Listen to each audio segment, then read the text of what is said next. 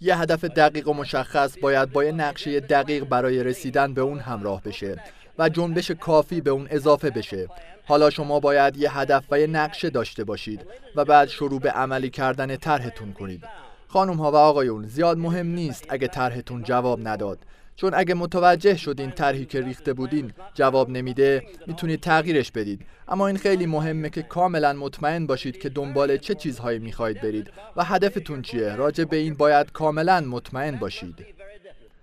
یاد بگیرید که خودتون رو با وضعیت و مشکلات ذهنی مردم تطبیق بدین تا با اونا در صلح باشید و برای اینکه از جذب موقعیت های بی اهمیت به سمت خودتون در رابطتون با افراد دیگه خودداری کنید اجازه ندید که به یه واقعی بحث برانگیز تبدیل بشه. آدمای بزرگ همیشه از وقایع بی اهمیت که منجر به بحث میشه خودداری می‌کنن. اگه می‌خواید که ذهنتون ایده ای رو دنبال کنه و عادتی رو شکل بده ذهن به صورت خودکار برخلاف اون ایده عمل می‌کنه. باید به ذهنتون دوباره و دوباره و دوباره دستور بدید که چه چیزی می‌خواین و از این کار دست نکشید. وقتی آقای کووید چند سال پیش با فرمول مخصوصش من روز به روز به هر شکلی دارم بهتر و بهتر میشم به اینجا اومد هزاران نفر رو درمان کرد ولی به یه گروه بزرگتری از افراد نتونست کمکی بکنه. بسیار تعجب می‌کنم اگه دلیلش رو بدونید. اونا موقع بیان کردن آرزو و احساسی نداشتند. وقتی شما چیزی رو بیان می‌کنید با فوت کردن تو هوا فرقی نداره. تا وقتی که یه احساسی پشت حرفاتون باشه و باورشون داشته باشید. برای مداوا به یه دفترچه جیبی احتیاج دارید. یا شبیه به این چیزی که من دارم.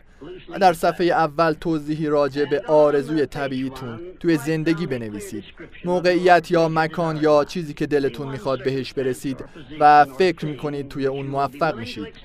قبل از اینکه شروع به نوشتن کنید به خاطر داشته باشید که تنها محدودیت های شما همونایی هست که تو ذهنتون برای خودتون درست کردید.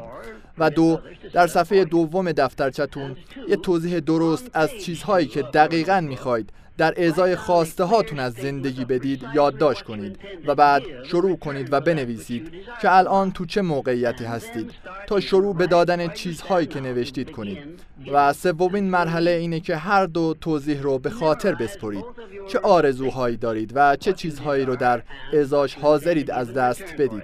بعد حداقل دوازده بار در روز تکرارش کنید و همیشه نوشته هاتون رو با بیان تشکر از موهبت هایی که موقع تولد بهتون داده شده تمام کنید.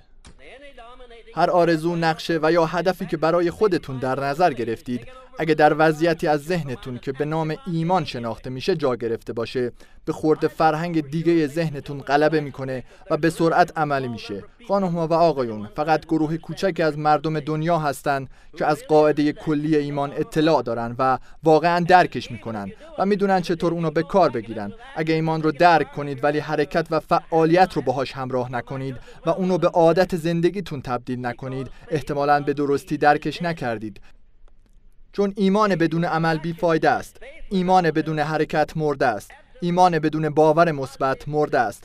من نمی‌دونم چطور امکان داره از باورتون نتیجه به دست بیارید به جز اینکه حرکت رو همراهش کنید.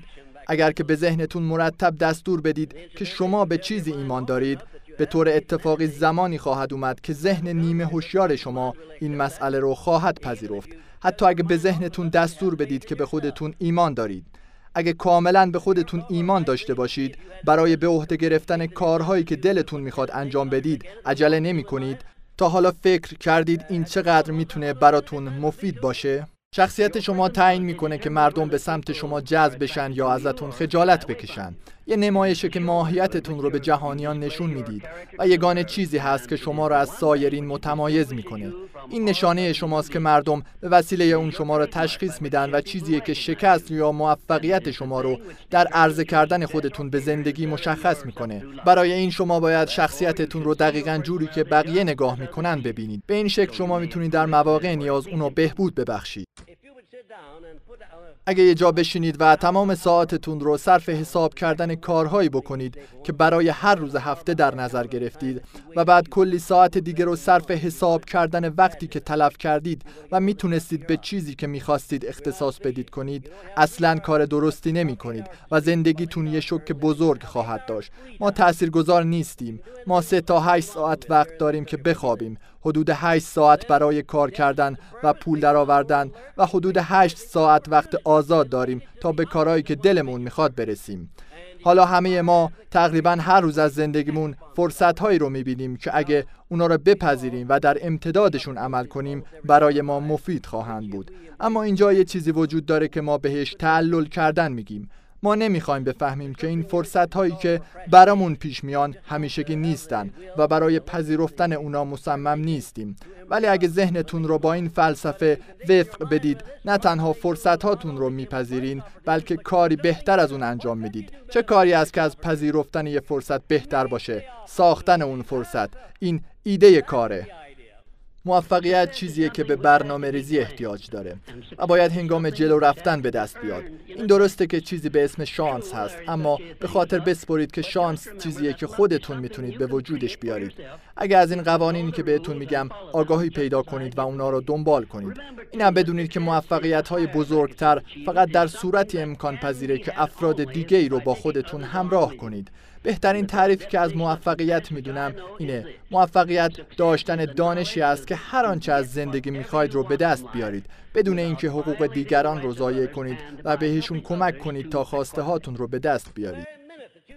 همون دقیقه ای که تصمیم به انجام کار می‌گیرید و می‌دونید این همون چیزیه که می‌خواید و قرار انجامش بدید. اون وقت تمام نکات منفی که شما رو آزار میدن ازتون دور میشن.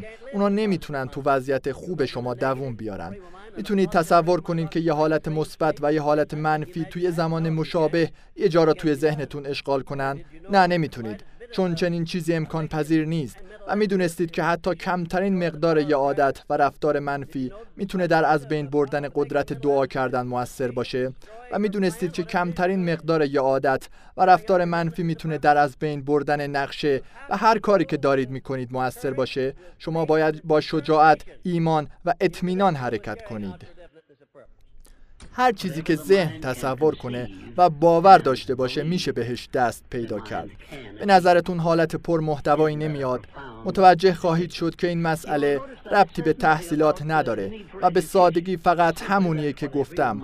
هر چیزی که ذهن تصور کنه و باور داشته باشه میشه بهش دست پیدا کرد. و اگه به مدرکی برای اثبات اینکه این مسئله نیازی به مزایای تحصیلات رسمی نداره توماس ادیسون رو به خاطرتون میارم که تبدیل شدن به یک مخترع رو تو ذهنش پرورش داد و تونست تبدیل به بزرگترین دانشمند دنیا در زمینه ابداعات بشه تنها با سه ماه تحصیلات معمولی در مدرسه.